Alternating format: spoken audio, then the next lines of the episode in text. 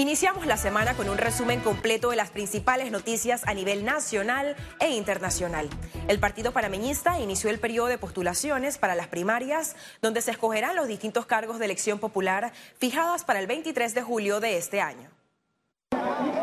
El actual presidente del colectivo político, José Isabel Blandón, oficializó su precandidatura presidencial. De ganar, aseguró que su objetivo será conformar una alianza de cara al torneo electoral de mayo de 2024. Es la segunda ocasión y el José Blandón de hoy aprendió mucho de la derrota de la elección pasada.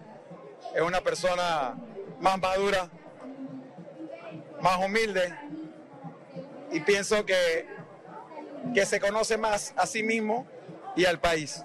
El ex viceministro de Educación Adolfo Linares confirmó su precandidatura a diputado. Para traer gente fresca, con ideas nuevas y sacar al país y a la República del oscurantismo en que se encuentra hoy en día metido, ¿no? El actual representante de Don Bosco, Guillermo Bermúdez, dejará la Junta Comunal para aspirar a la alcaldía de Panamá. Para mí es un privilegio y un honor contar la presencia de todos justo en el día que cumplo años en el que lanzo oficialmente mi candidatura a la alcaldía de la ciudad de Panamá. Delante de ustedes tienen a una persona trabajadora y que le enseñaron el valor de la honradez y la honestidad. Y por eso quiero que cuenten conmigo para defenderlos hasta las últimas consecuencias la esposa de José Isabel Blandón, Yami Blandón, también buscará una curula en la Asamblea Nacional por el circuito 8-3. Félix Antonio Chávez, Econius. El artista Ernesto Brown, conocido como el Apache Ness, junto a un pastor evangélico, fueron aprendidos este lunes en la Operación Babilonia. En conferencia de prensa, las autoridades del Ministerio Público y de la Policía Nacional detallaron que el Apache Ness, el pastor Severiano Aguirre y una dama, reconocida como la propietaria de un taller de mecánica, están siendo investigados por la posible comisión del delito en contra de la administración pública en modalidad de peculado y el delito contra la fe pública. Además, otras ocho personas fueron capturadas por estar supuestamente relacionadas en Panamá y Panamá Oeste por pandillerismo y hurtos.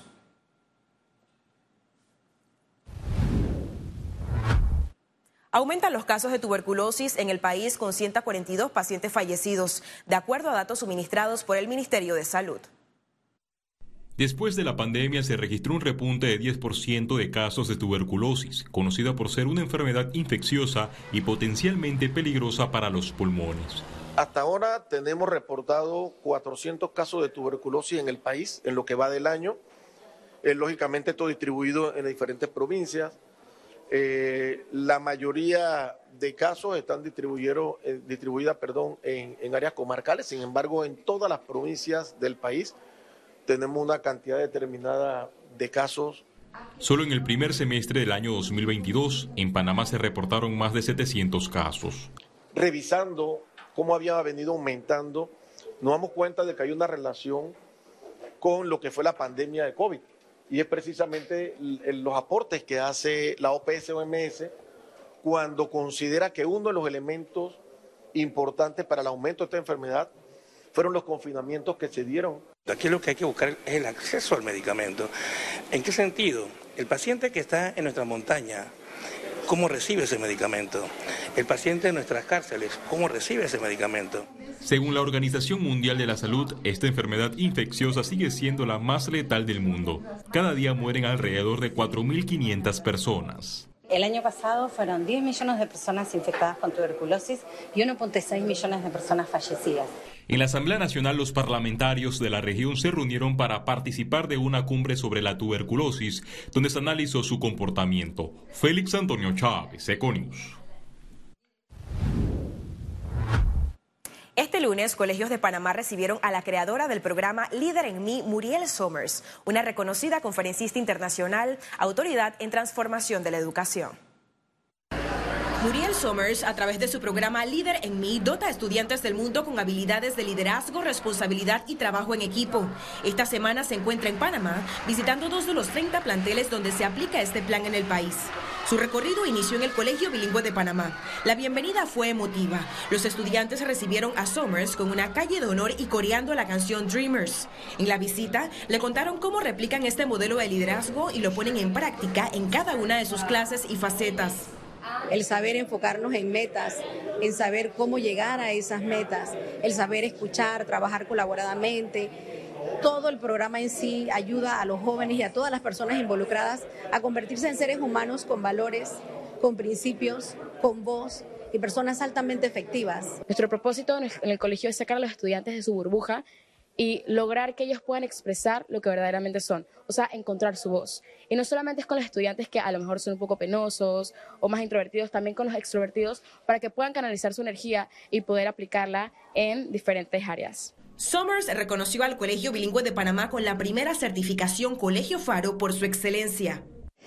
No recuerdo cuándo fue la última vez que estuve en una escuela donde haya sentido tanto amor por los niños tan altos estándares académicos en todos los salones. Los niños están rigurosamente comprometidos con las instrucciones y saber que esta escuela será una gran luz para otras alrededor del mundo hace que mi corazón esté muy feliz. El recorrido continuó en la Escuela Bilingüe República de la India, donde con bailes típicos y presentaciones sobre el mes de la tierra, los niños recibieron a la reconocida educadora. Ver cómo los niños lideran, sirven y se preocupan unos por otros es bastante emotivo para mí. Ver que sin importar quiénes estén en el mundo, nuestros niños son iguales. Esto es un recurso muy grande para nuestros niños. Siempre recordaré haber estado aquí esta mañana pasando una experiencia increíble en Panamá. Como viste en el programa, nosotros no hicimos nada, todo lo hicieron los niños, ellos son intérpretes, tienen el rol, el rol del protocolo, el rol de, de nutrición, el rol del grupo, tienen muchos roles en la escuela, entonces minimiza un poco el trabajo, no tanto el trabajo del maestro, sino de que se haga en equipo y que ellos se sientan parte de, un crecimiento. Este programa es una adaptación de la metodología de los siete hábitos de las personas altamente efectivas dictada por el doctor Stephen Covey. Ciara Morris, Econews. La embajadora de Estados Unidos en Panamá, Mari Carmen Aponte, visitó este lunes las instalaciones de Metcon y destacó la importancia de la información en la democracia. Aponte se reunió con gerentes y directores de este medio de comunicación social. Expresó que Estados Unidos seguirá defendiendo la libertad de prensa en Panamá y en el mundo. el funcionamiento de una prensa libre es de vital importancia.